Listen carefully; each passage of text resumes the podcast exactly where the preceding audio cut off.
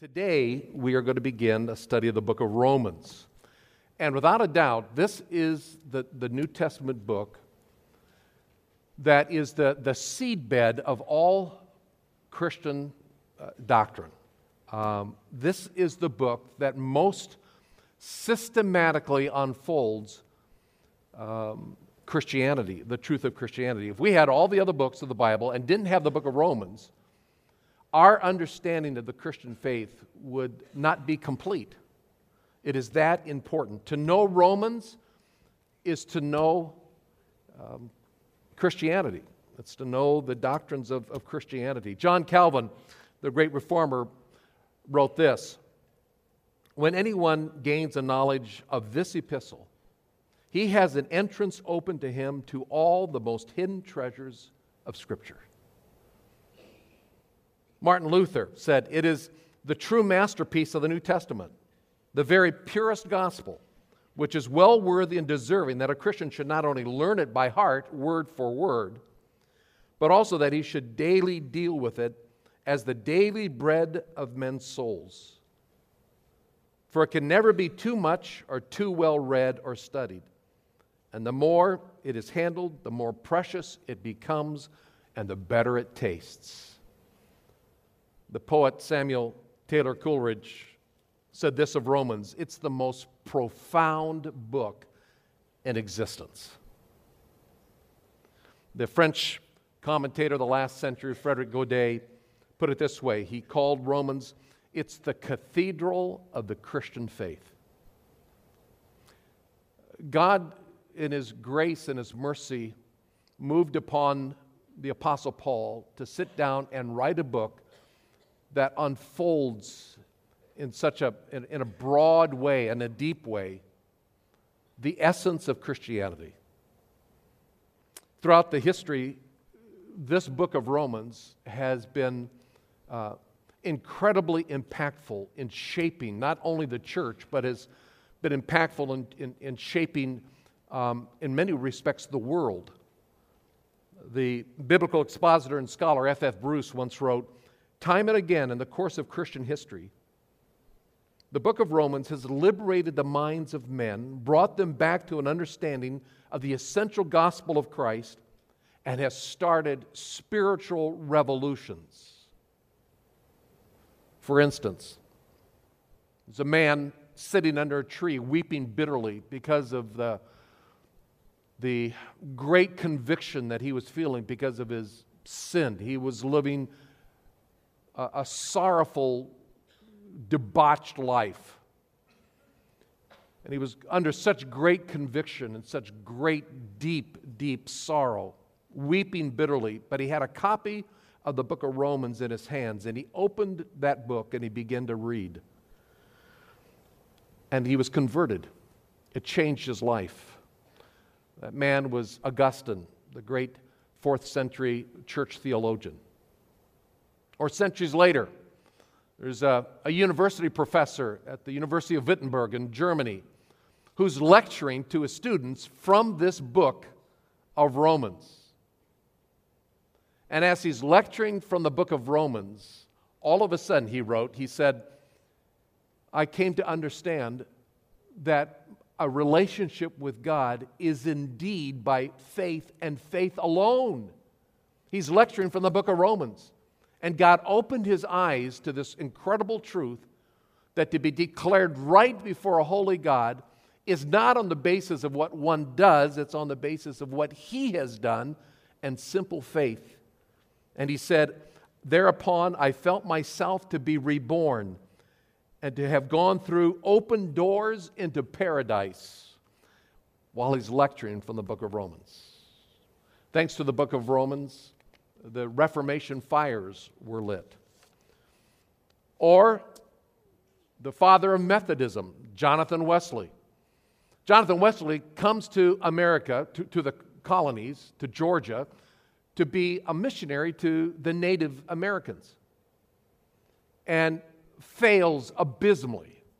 He gets back on a, on a boat, he heads back to, to London and as he goes back, he mourns the fact I go to America to convert the natives But oh, who's going to convert me? Because he knew in his heart of hearts, he did not have a personal relationship with Jesus Christ.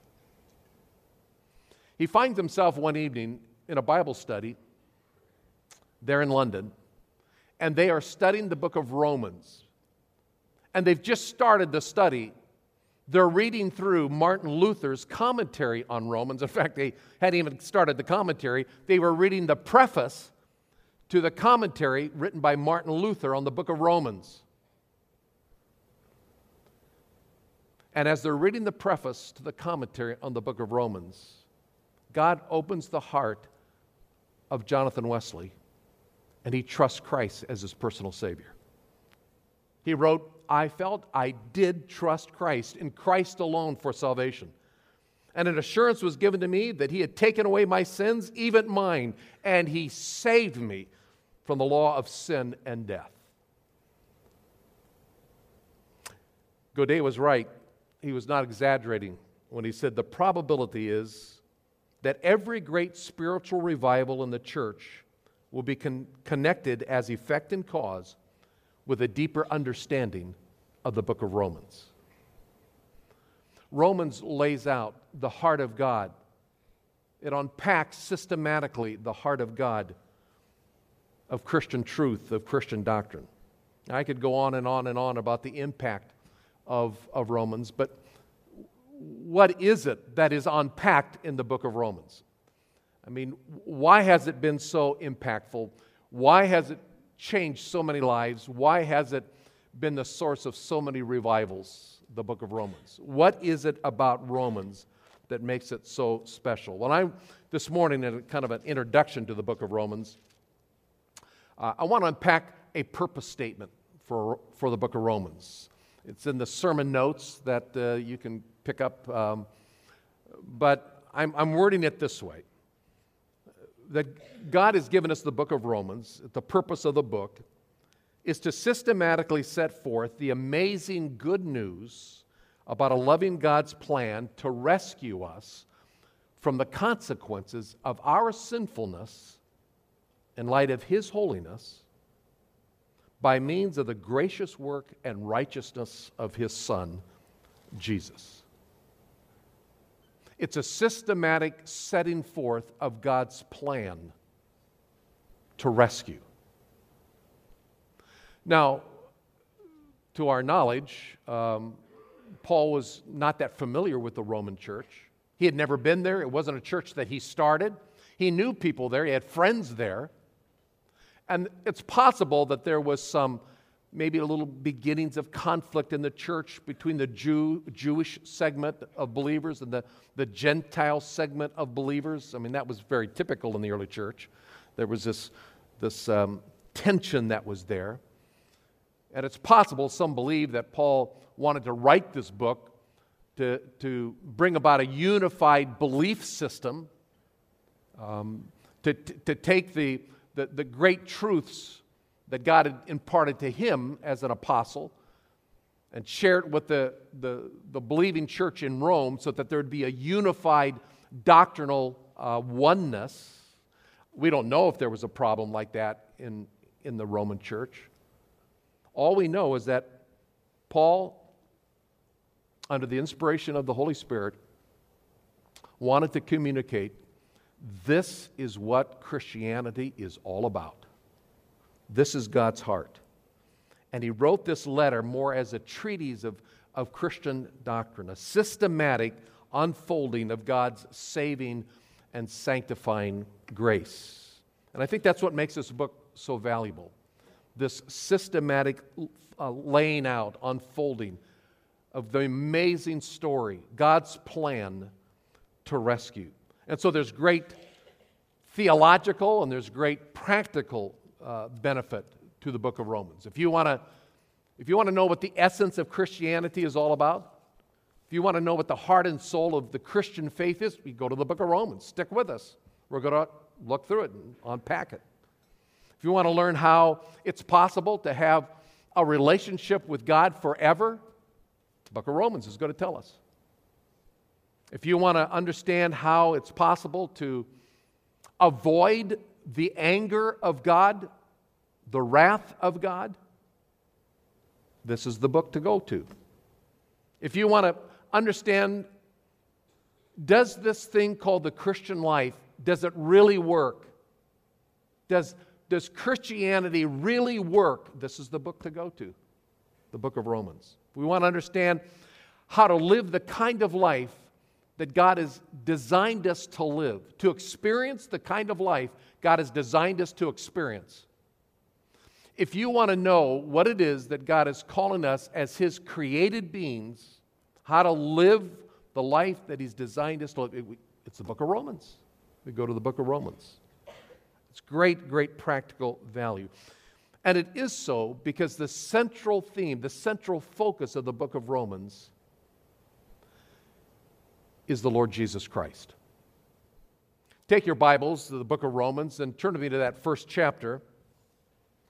Paul orients us to this truth of, of the Lord Jesus Christ in that opening chapter, where he systematically sets forth the amazing good news about a loving God's plan to rescue us through the person of his Son. Paul, a bondservant of Christ Jesus, called as an apostle, set apart for the gospel of God, which he promised beforehand through his prophets and the Holy Scriptures concerning his Son, who was born a descendant of David according to the flesh, and who was declared the Son of God with power by the resurrection from the dead, according to the Spirit of holiness, Jesus Christ our Lord, through whom, verse 5, we have received grace and apostleship to bring about the obedience of faith among all the Gentiles for his name's sake, among whom you also are the called of Jesus Christ, and to all who are beloved of God in Rome, called as saints. Grace to you and peace from God our Father and the Lord Jesus Christ.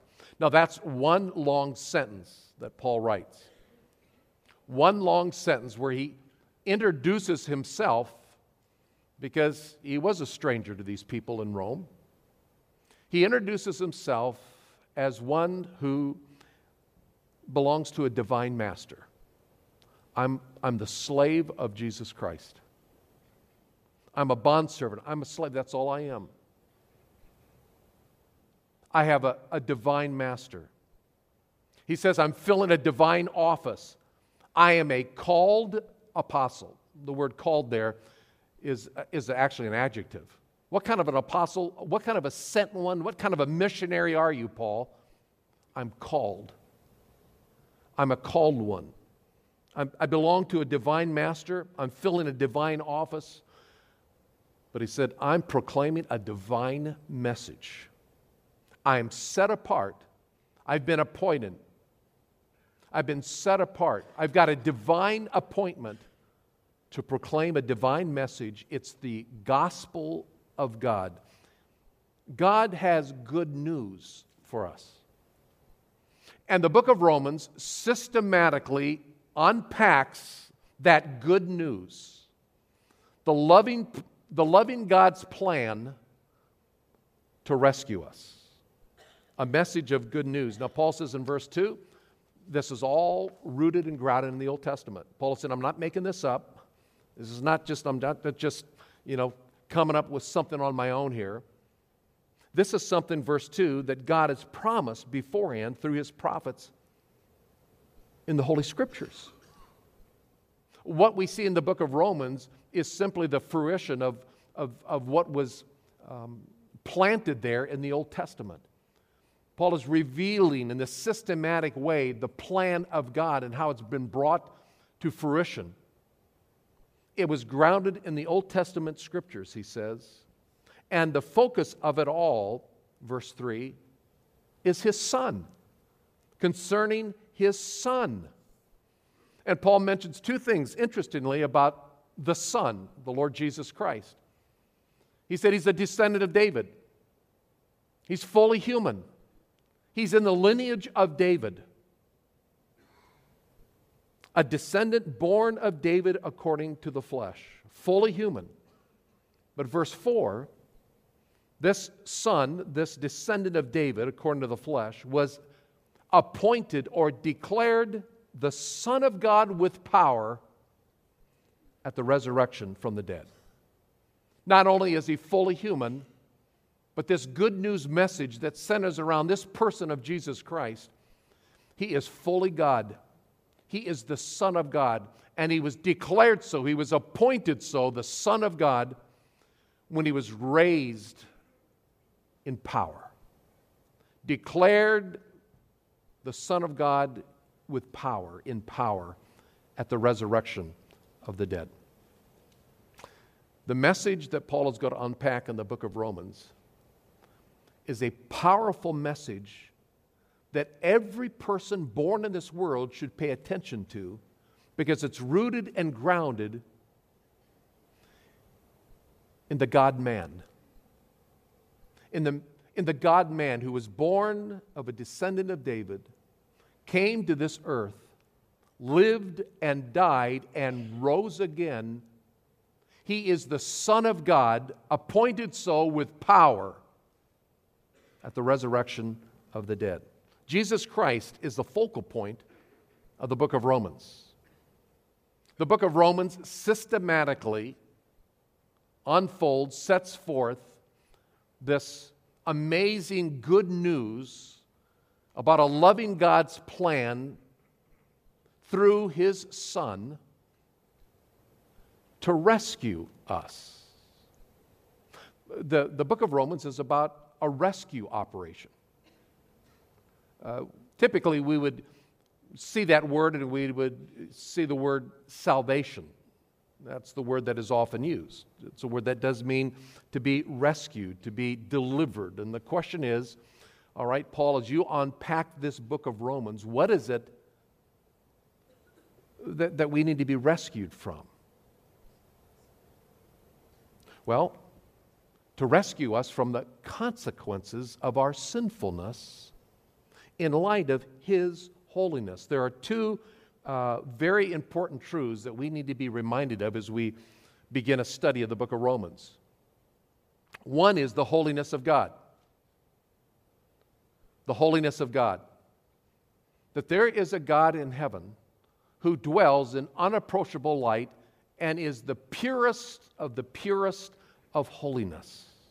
When you study the book of, uh, of Isaiah last year, a year and a half ago, there was that scene in Isaiah chapter 6 where the prophet Isaiah comes into the temple. The temple shakes and it's filled with smoke, and all of a sudden the seraphim, those angelic beings, are there, and he hears the words, Holy, holy, holy is the Lord God Almighty. And the whole temple shook. The whole earth is full of his glory. And that designation of, of the thrice holy God, that super superlative, holy, holy, holy, holiness, is that uh, descriptor of God attached to the name of God uh, more than any other. You take all the other descriptors of God combined, they don't equal the holiness of God. Holiness of God. He is totally separate, he's transcendently other. There is no one like him, he's in a class of his own. He's holy, holy, holy. We, we have to understand the book of Romans in light of the fact that there is a holy God. The second truth we have to understand as we come to the book of Romans is that we're not the sinfulness of man. Paul will write in Romans chapter 3 all have sinned. They've fallen short of the glory of God. That's me, that's you. It's everyone born into this world. We're born in sin. We've been separated from God.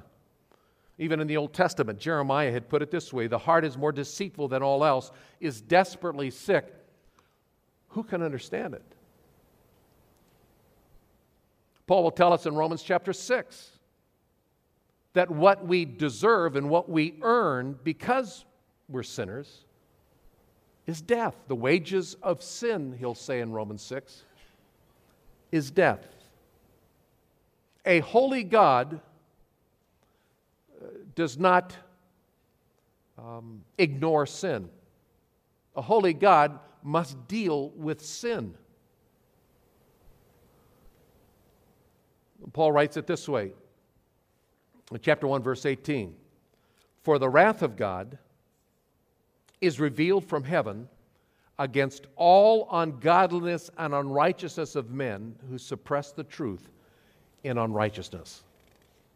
Now, we're going to talk about that passage here in a couple weeks, but turn there with me. Look at verse 18 of, uh, of chapter 1. the wrath of God is revealed, and it, it doesn't say will be revealed as if some future time, it's a present tense. The anger of God is being revealed is being manifested from heaven against all ungodliness and unrighteousness of men who suppress the truth in unrighteousness, because that which is known about God is evident within them. God has made it evident. For since the creation of the world, his invisible attributes, his eternal power, his divine nature have been clearly seen, being understood through that which is, he has made, so that they are without excuse. For even though they knew God, they did not honor him as God or give thanks but they became futile in their speculations. Their foolish heart was darkened. Professing to be wise, they became fools and exchanged the glory of the incorruptible God for an image in the form of corruptible man, birds and four footed animals and crawling creatures. What an indictment against mankind. What a, what a validation for God being angry. Mankind doesn't honor God, they don't treat Him as holy this, this God who is separate above all, transcendently pure. Man discards that. They don't respond with glory to God. Mankind born into this world, they don't respond with thanksgiving to this kind of a God. They become futile in their speculations. Their heart is hardened, their foolish heart is hardened. Professing to be wise, verse 22, they become fools. They spurn God's glory, they exchange it for the glory of, of what God had created the, the, the birds and four footed animals and crawling creatures. And what does God do in his, in his anger? Verse 24 Therefore, God gave them over. God, God allows man to continue headlong into the malignancy of his of his sinful heart, of his self focus, of his self worship. It is if God steps back and removes his hands and he says, All right, that's the world you want to live in, have at it. A display of his anger, of his wrath. What results? He gives them over in the lusts of their heart to impurity, so that their bodies would be dishonored among them, for they exchange the truth of God for a lie. They worship and serve the creature rather than the Creator who's blessed forever. Amen. And for this reason, verse 26, God gave them over to degrading passions. For the women exchanged the natural function for, what, uh, for that which is unnatural. And in the same way, also, men abandoned the natural function of the woman, burned in their desire toward one another, men with men committed indecent acts, receiving in their own persons the due penalty of their error. And just as they did not see fit to acknowledge God any longer, God gave them over to a depraved mind to do those things which are not proper, being filled with unrighteousness and wickedness and greed and evil and full of envy, murder, strife, deceit, malice, gossips, slanderers, haters of God, insolent, arrogant, boastful, inventors of evil, disobedient to parents, without understanding, untrustworthy, unloving, unmerciful, and although they know the ordinance of God, that those who practice such things are worthy of death, they not only do the same, but they give hearty approval to those who practice them. Man walks away from God. The indictment against mankind. It's a description of our modern world, is it not? As we begin this new year of 2020? Does this not describe at least modern America? We live in a world full of futile ex- uh, speculations, hardened hearts, foolish hearts. We live in a world that God has given over in his anger and wrath because it's poured out against all ungodliness and sinfulness of men. When I came here 30 years ago, as a 34 year old young guy with four little kids, 34 year old wife, who would have thought? Who would have thought 30 years later? Who would have thought five years ago, even? That Fellowship Bible Church would need, as we have, uh, uh, a skilled safety team. That in all the services today, a safety team is here. Where every Sunday we have a, a deputy sheriff that makes his presence known. Who would have thought that we'd be living in that kind of a day? Who would have thought that we would be living in a, in a world such as we have today? Madmen with nuclear weapons at their disposal. A country that's torn apart by partisan politics, of utter foolishness, of the sinfulness of man's heart, that have one thing that they have in common I want what I want. Who would have thought that we'd be having a governor of Virginia who's a pediatric neurologist who advocates infanticide? It's unbelievable. But this is the world we live in. Why? The wrath of God has been revealed against all ungodliness and sinfulness of man. And he has given us over to the malignancy of our sin. It's a judgment of handing mankind over to their own sinfulness to suffer the consequences of their own sinfulness to their utter destruction. That's where we're heading. And so, sinful people need to be rescued. we need to be rescued from sin, from ourselves, from a God who pours out his wrath against sin. One of the key truths that Romans is going to remind us of, that's early on in these, these chapters, is that we indeed are born into sin, and as sinners, we are in grave, grave danger. This is not something to be scoffed at, to be forgotten as we walk out of here in a few moments.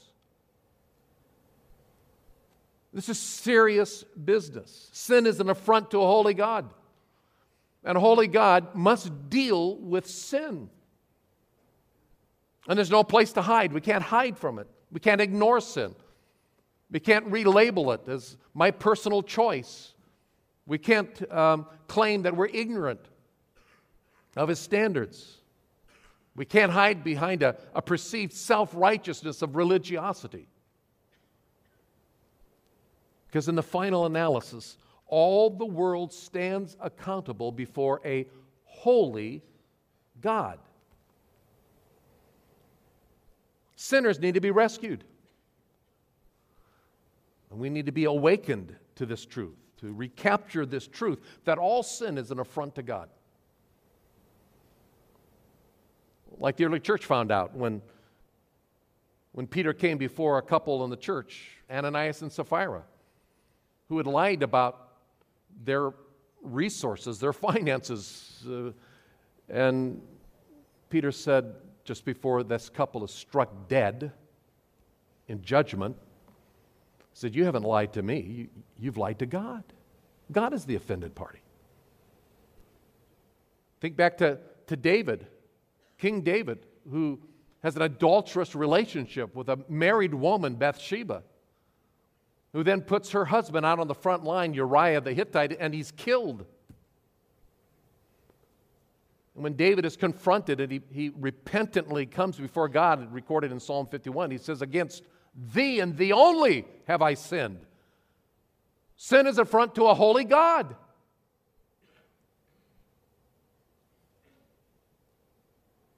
Too many times we think of sin in terms of the consequences it causes us. The, the husband who has an affair, who destroys a home, grieves a, a wife, burns the children, That's collateral damage. God is the one who's been offended. Take the, the attitude that I may have expressed this week within my own home. I'm not going to tell you what that might have been. You can talk to Lisa about that. It wasn't just an affront to her, it was an affront to a holy God.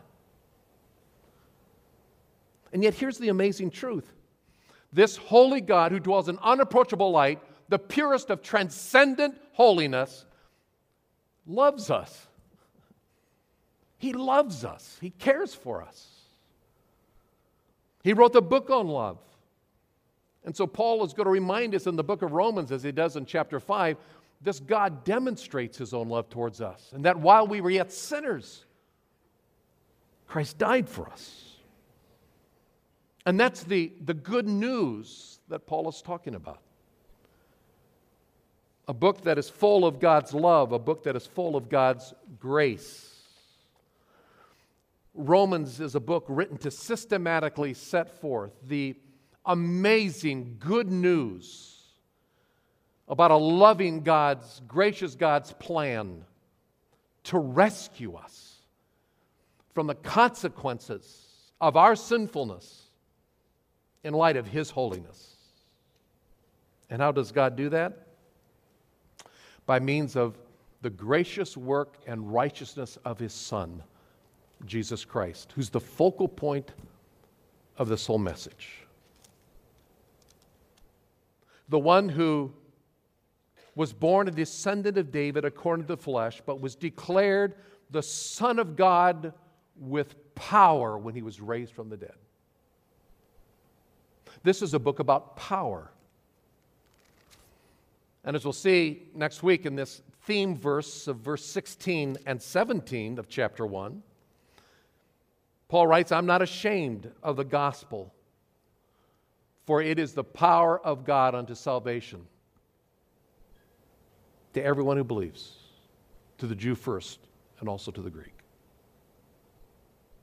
You take a holy God who rightfully is wrathful against sinners, but who loves us with an everlasting love, who sends his Son into the world to powerfully rescue us. He's got the power to do it.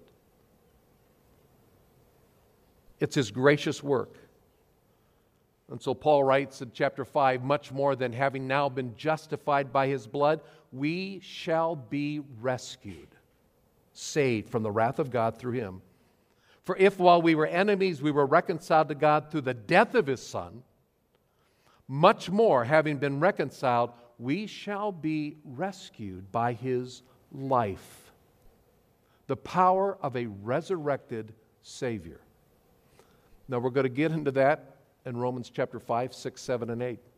You see, as believers in Jesus Christ, every one of us in this room who know Jesus as our personal Savior need to be rescued. Because there's not a person in this room who still doesn't sin. And all our sin is an affront to a holy God. Now, we'll talk about that and we'll explain that in the weeks to come. You see, the death of Christ rescues us, but the life of Christ also rescues us. And so Paul said, I, in verse 15, chapter 1, I am eager to come to Rome, and I'm eager to preach the gospel to you also who are in Rome, because I'm not ashamed of the good news of God. For it unleashes God's power to rescue. Why do we need to study the book of Romans? Because we need to be reminded that we not only live in a physical world where we need to eat and drink and work and go to school and be about our lives and fix cars that are broken.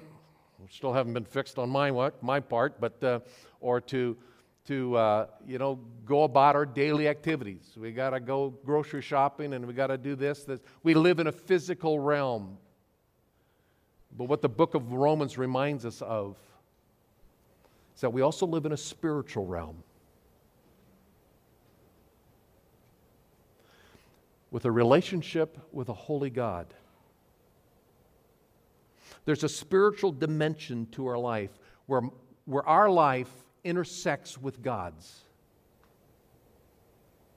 And we would be wise to think very seriously about how my life is intersecting with this holy God. We need to study the book of Romans because we need to appreciate again the awesome holiness of God and our daily need to be rescued from the consequences of our sin. Having been rescued from the penalty of our sin, but daily rescuing from the power of sin still active in our life. Why should we matter? Because why should it matter? Because we live in a spiritual world, a dimension where we intersect with the holy God. And so, my prayer is that as we study this book, we will grow in our reverence for God, and that we'll grow in our love for God, and that we will grow in our worship and our service to God. Because there is no one more worthy than a God who's developed an amazing plan of love and grace rooted deeply into the Old Testament, the very heart of God that has now been revealed. It's been communicated to us in a book. And God, in His mercy, has given us a, a very important book, the book of Romans, that will unpack for us the heart of God his plan of the ages, of what we need to know to honor, to glorify, to serve, to worship this God. Join me as we study the book of Romans. Father, thank you so much for the privilege that we have to handle, to, to open this book, to, to see the words that were communicated to us. Thank you, Father, that in your great mercy and grace, you have not left us in the dark. And that though we live in a world that is totally unhinged because of sin, experiencing the, the your, your holy wrath, where you have given us over, as it were, to our own sinfulness where things will continue, as Paul would write elsewhere, going from bad to worse. Um, perilous times in which we live. In the midst of it, we can have a relationship with you, the Holy God, through your grace and mercy that was all centered and communicated and accomplished by your Son our Lord Jesus Christ. Again, Father, help us to grow in this study in our, in our reverence for you, in our love for you, in a heart of worship and service for you. I pray this in Christ's name and for your glory. Amen.